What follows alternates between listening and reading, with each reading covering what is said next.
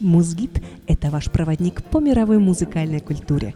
Каждый выпуск мы вместе с Юлией Пономаренко совершаем захватывающее путешествие по реке времени, посещаем различные эпохи и страны, и все это с одной единственной миссией – понять, что такое музыка на самом деле. Передовые научные факты, новые гипотезы, тайные знания древних, увлекательные истории и все то, о чем не расскажут в музыкальной школе и вряд ли расскажут в ВУЗе в яркой, доступной форме – Музгид – подкаст для слушающих и слышащих людей. Мои дорогие слушатели, мои дорогие друзья, я сердечно приветствую вас на волнах нашего подкаста. Меня по-прежнему зовут Юлия Пономаренко, и я ваш музыкальный гид.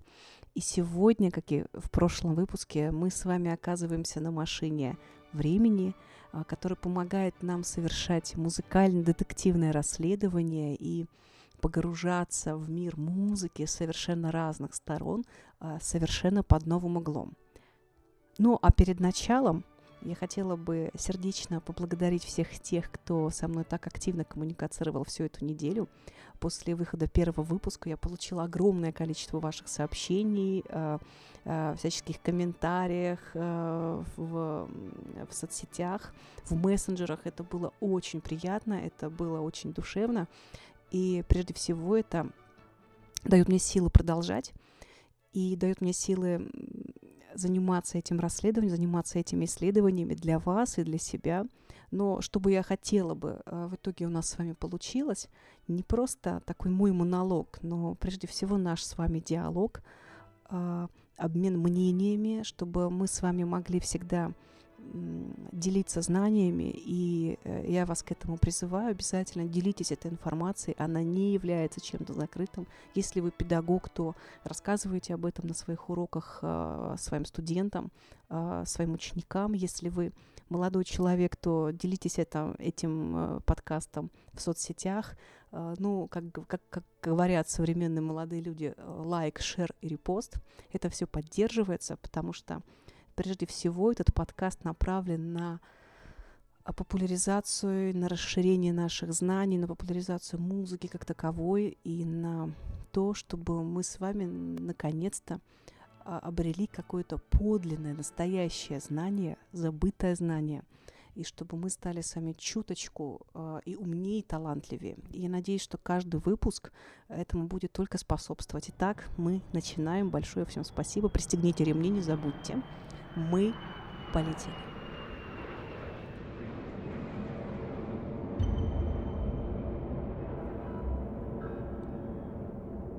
Итак, наша машина времени приземлилась в эпоху неолита. Это 12-10 тысяч лет до нашей эры, друзья мои.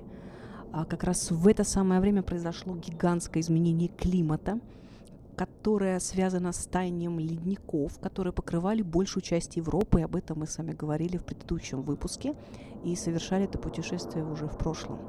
Так вот, такое интенсивное таяние снега и льда, оно привело к невероятным по масштабам бедствию.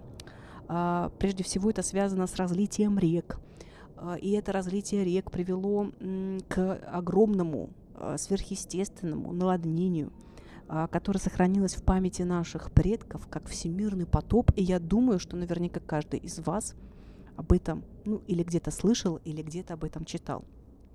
Итак, а, уже современные исследователи, мы знаем, у нас есть такие улики, что а, значит, они исследуют причины этой катастрофы и до сих пор, опять же, не приходят к единому мнению – вот э, среди прочих называются такие причины, как изменение наклона земной оси в связи со столкновением с астероидом. Ну, такая космическая, нереальная история.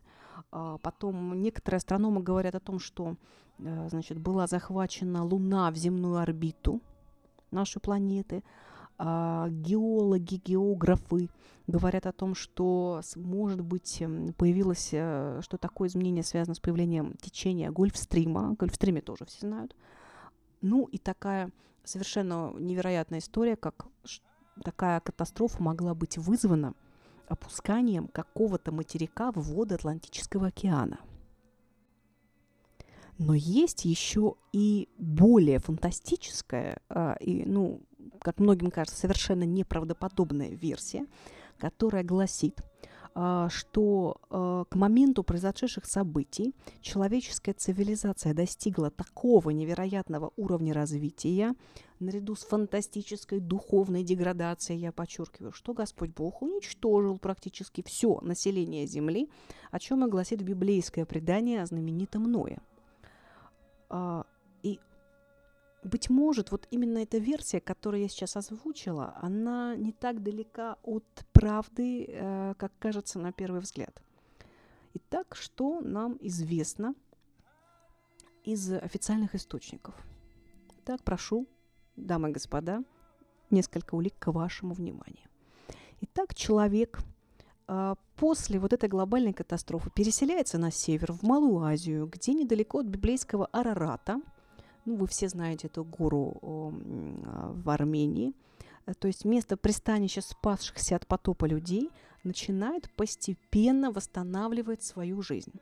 То есть э, значительно изменившиеся флора и фауна, ну, естественно, когда такая была большая вода пришла, да, э, естественно, изменила характер хозяйственной жизни человека. То есть что этот самый неолитический человек стал делать? Ну, прежде всего, это касается того, что он стал заниматься обработкой земли с помощью плуга, вот немаловажно, что он возводит жилище, изготавливает, э, и для нас очень интересно, украшает одежду и посуду. Появляется первая керамика. Человек начинает овладевать э, производством ну, предметов, скажем так, из глины. Э, естественно, он приручает и одомашнивает животных. То есть э, очень интересно представляется тот факт, что на фоне вот ослабления э, западной культуры, ну это условно можно так сказать, западной культуры, это я говорю об Ореньяке, говорю о Мустере, то есть вот об этом периоде, да, периоде который характеризуется расцветом культуры э, ну, на территории современной Западной Европы, да, а, постепенно на Востоке в связи с более благоприятным климатом начинает возникать так называемая натуфийская культура, а, одним из центров которой становится легендарный город, ну это потом уже впоследствии город, Иерихон.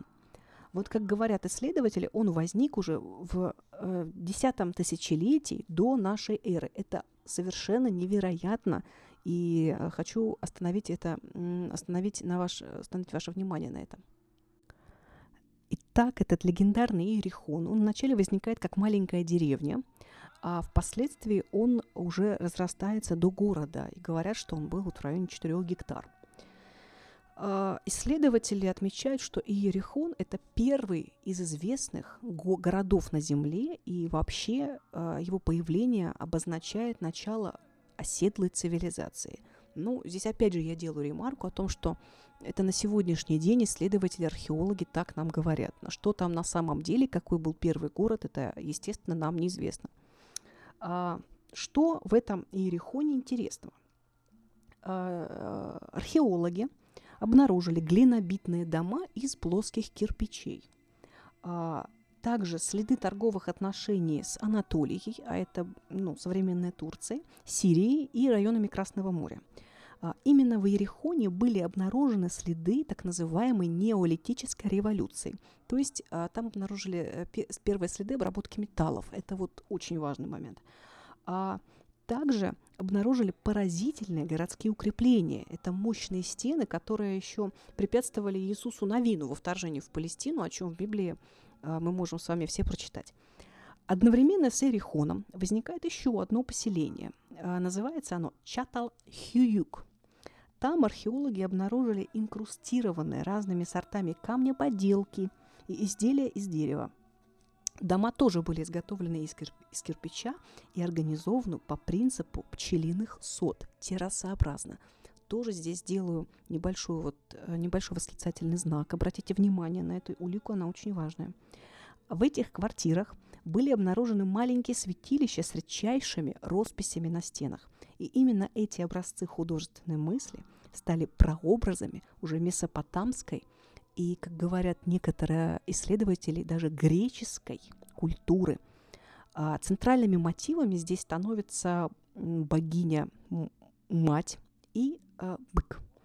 Вот на одной из фресок изображена, по словам исследователя, сакральная игра с животным, где голова быка помещена между ног женщины. И вот исследователи трактуют это так, что в бычьем облике предстает мужской партнер богини, одновременно и ее сын, и ее муж.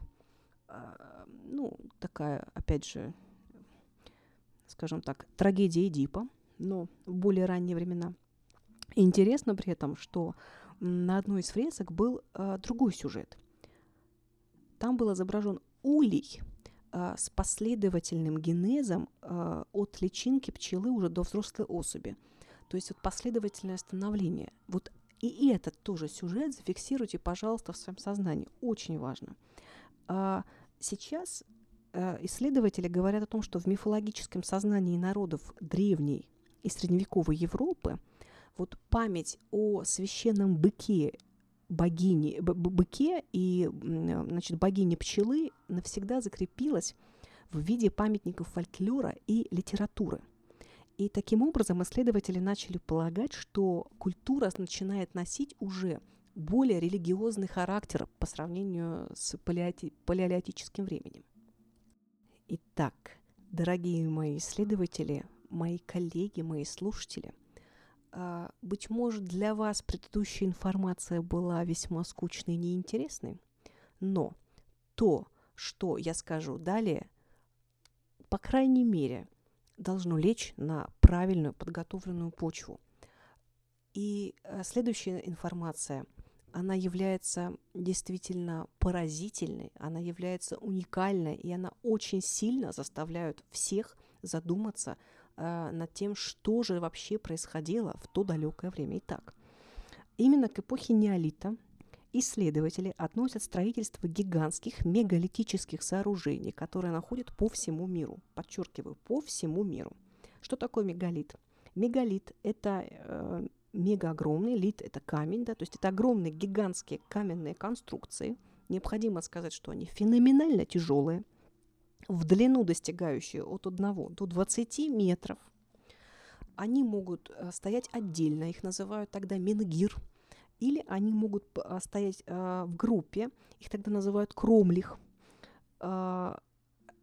Значит, они могут быть в виде, представлены в виде дольменов – вот о долинах дольмен, дольменов знают, я думаю, все жители России, потому что так или иначе вы когда-то раз э, в жизни, но были на нашем Кавказе, и я думаю, что посещали экскурсии там Черноморского побережья, были где-то в Ново- под Новороссийском, под Геленджиком.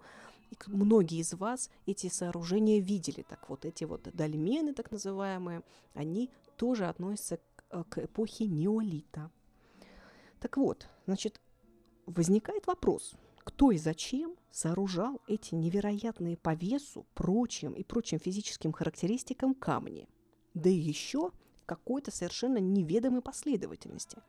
Так вот, а, вопрос этот порождает совершенно а, непостижимое количество самых разнообразных версий.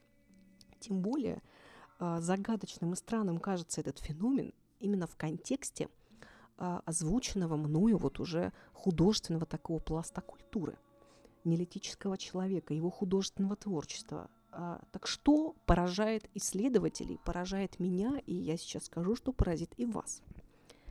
В первую очередь это определенный регресс художественного творчества, то есть движение как бы в сторону его схематизации. Если на ранних образцах палеолитического творчества мы видим такое реалистическое изображение животных. Они все такие красивые, красочные и, ну, ну просто уникальные по, по, по, своим, вот, по своим характеристикам, художественным характеристикам, таким стилевым. То сейчас, э, в эпоху уже неолита, э, такая живопись становится более монохромной.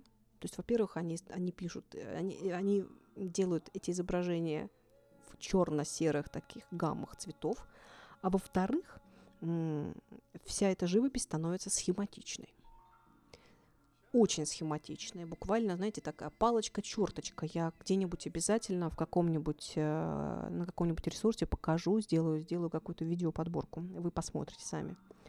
А, значит, более того, к моменту появления этих каменных вот огромных мегалитов, этих, э, ну, их называют возмутителей спокойствия, человечеству не было известно даже колесо. Ребята, колесо.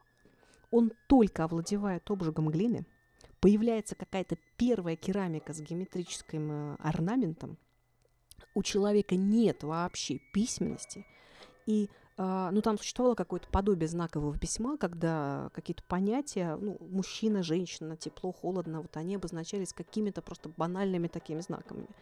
А, значит, вся мелкая пластика утрачивает черты реализма, ну и, естественно, изображение тоже утрачивает черты реализма. То есть вот человек только начинает селиться в какие-то маленькие деревеньки, это еще даже не а, города в каком-то понимании, да, и вот, а, значит, а, внезапно посреди этой, а, этого начала еще не цивили, даже не до цивилизации появляются вот эти конструкции.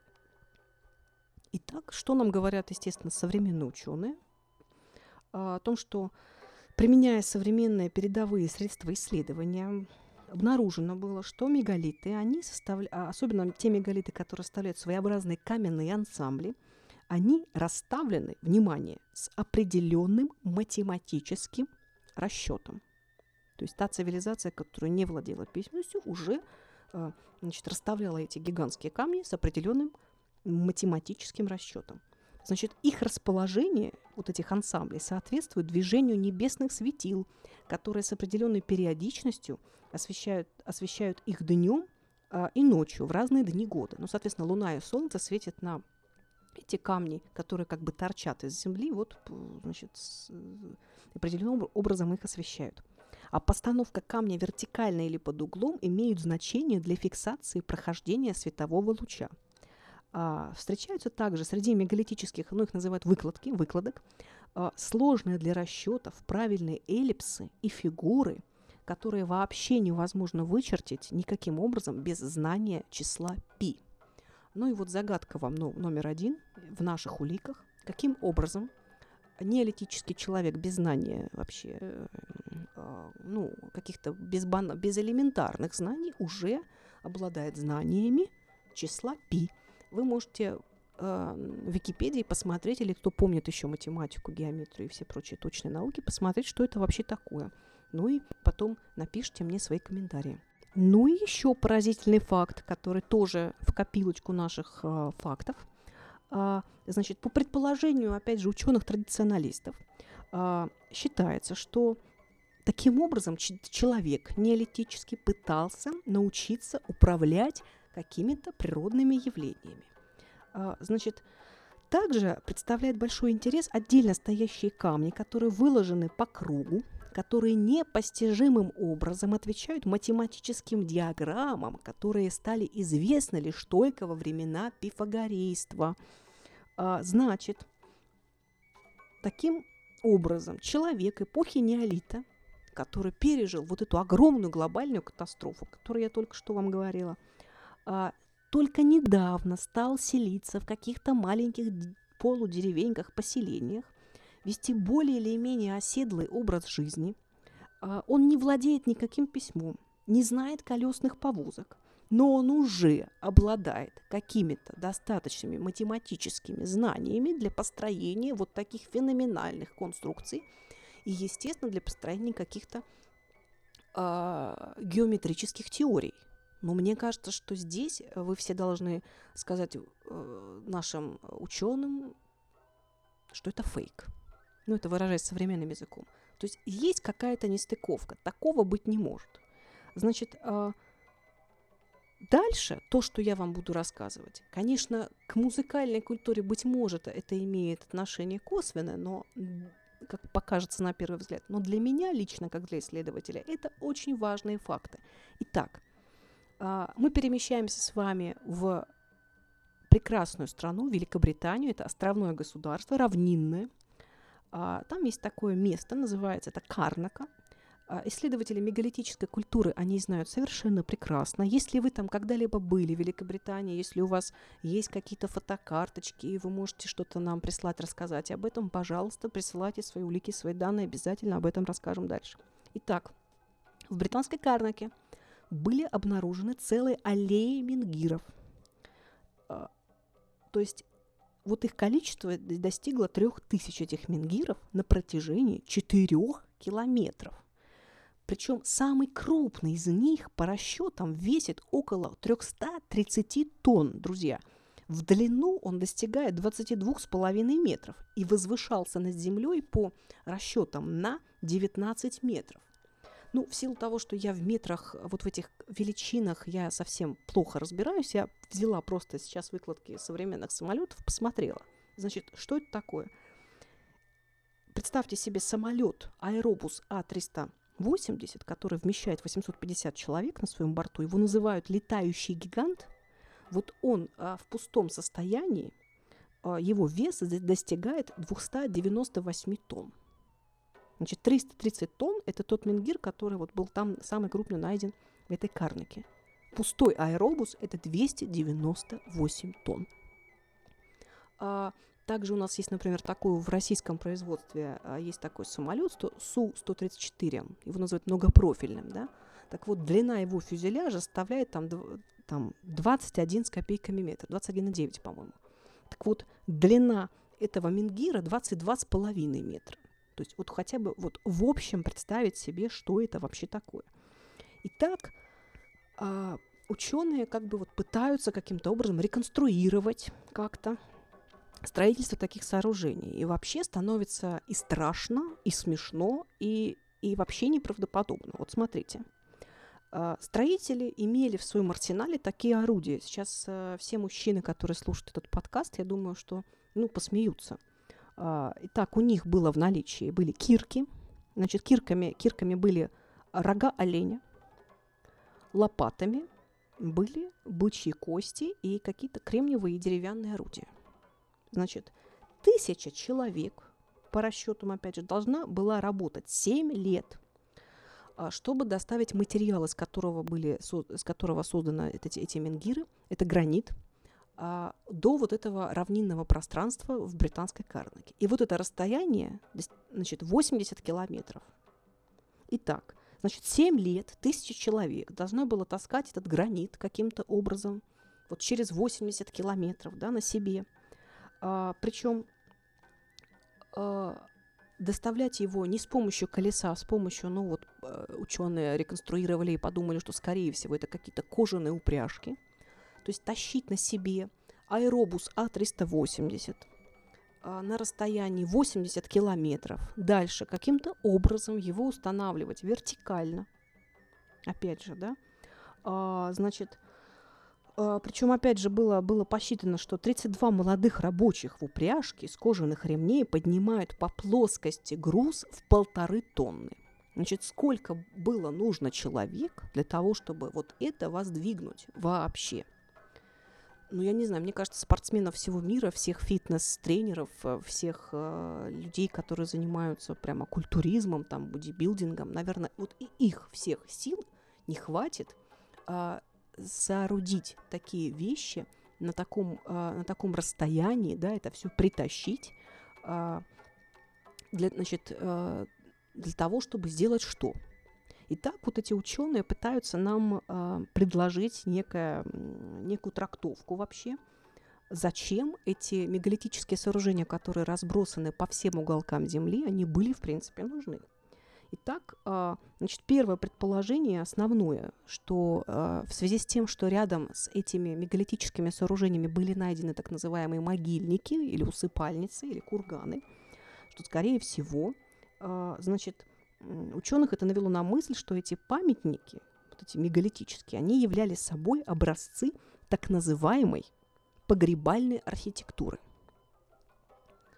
То есть э, с помощью камня неолитический человек пытался э, как бы увековечить э, умершего, да, или умерших вот на века, и зачем-то необходимо было вот их строить вот в таком огромном невероятном количестве. Это первая, значит, теория. Вторая – опять же, ну, достаточно традиционно, она уже имеет большее, э, большее отношение к нашему вопросу. Это вот такая улика, а, что эти гигантские камни, они, а, значит, рядом с ними происходили солярно-лунные мистерии. или так называемые ритуальные церемонии, которые сопровождались танцами и музыкой. И их основное назначение было это именно воздействие на такое время, потому что и музыка, искусство временное, тем более, э, тем более танец, да, и что во многих народностях до сих пор считается, что музыка и круговой танец способны как бы заколдовать время и остановить его движение. Вот очень важное замечание, здесь тоже нужно остановиться и, как мне кажется, задуматься, так, так ли это есть, так ли это есть на самом деле. У нас такая удивительная передача, которая постоянно э, заставляет задуматься. Друзья, но пока вы размышляете над этим вопросом, мы сделаем нашу первую музыкальную остановку. А, и так на протяжении всего этого выпуска и сейчас прозвучит замечательный фрагмент из альбома Стефана Микуса, который называется «Музыка камней» «The Music of the Stones». Он еще был выпущен в 1989 году uh, и был записан в уникальных uh, акустических пространствах огромного Ульмского собора в Германии. И вот главным действующим лицом, главным музыкальным инструментом там выступили специально сконструированные огромные такие резонирующие камни – и я надеюсь, что вам понравится эта музыка. Наслаждайтесь.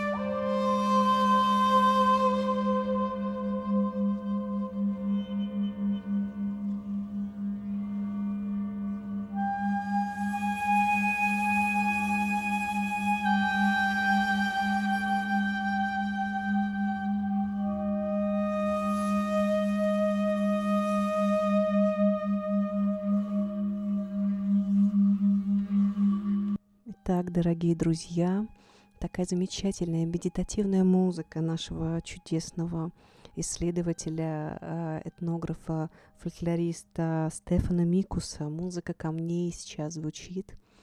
а, именно благодаря такому потрясающему вот искусству мы с вами можем остановиться, а нашу машину времени тоже остановить, погрузиться в это замечательное неолитическое искусство, немножечко побыть в этом состоянии, немножечко заглянуть, да, вот как там э, древние люди, как там они это могли делать, как там они могли это слушать, какая музыка могла быть внутри этих удивительных мегалитических сооружений.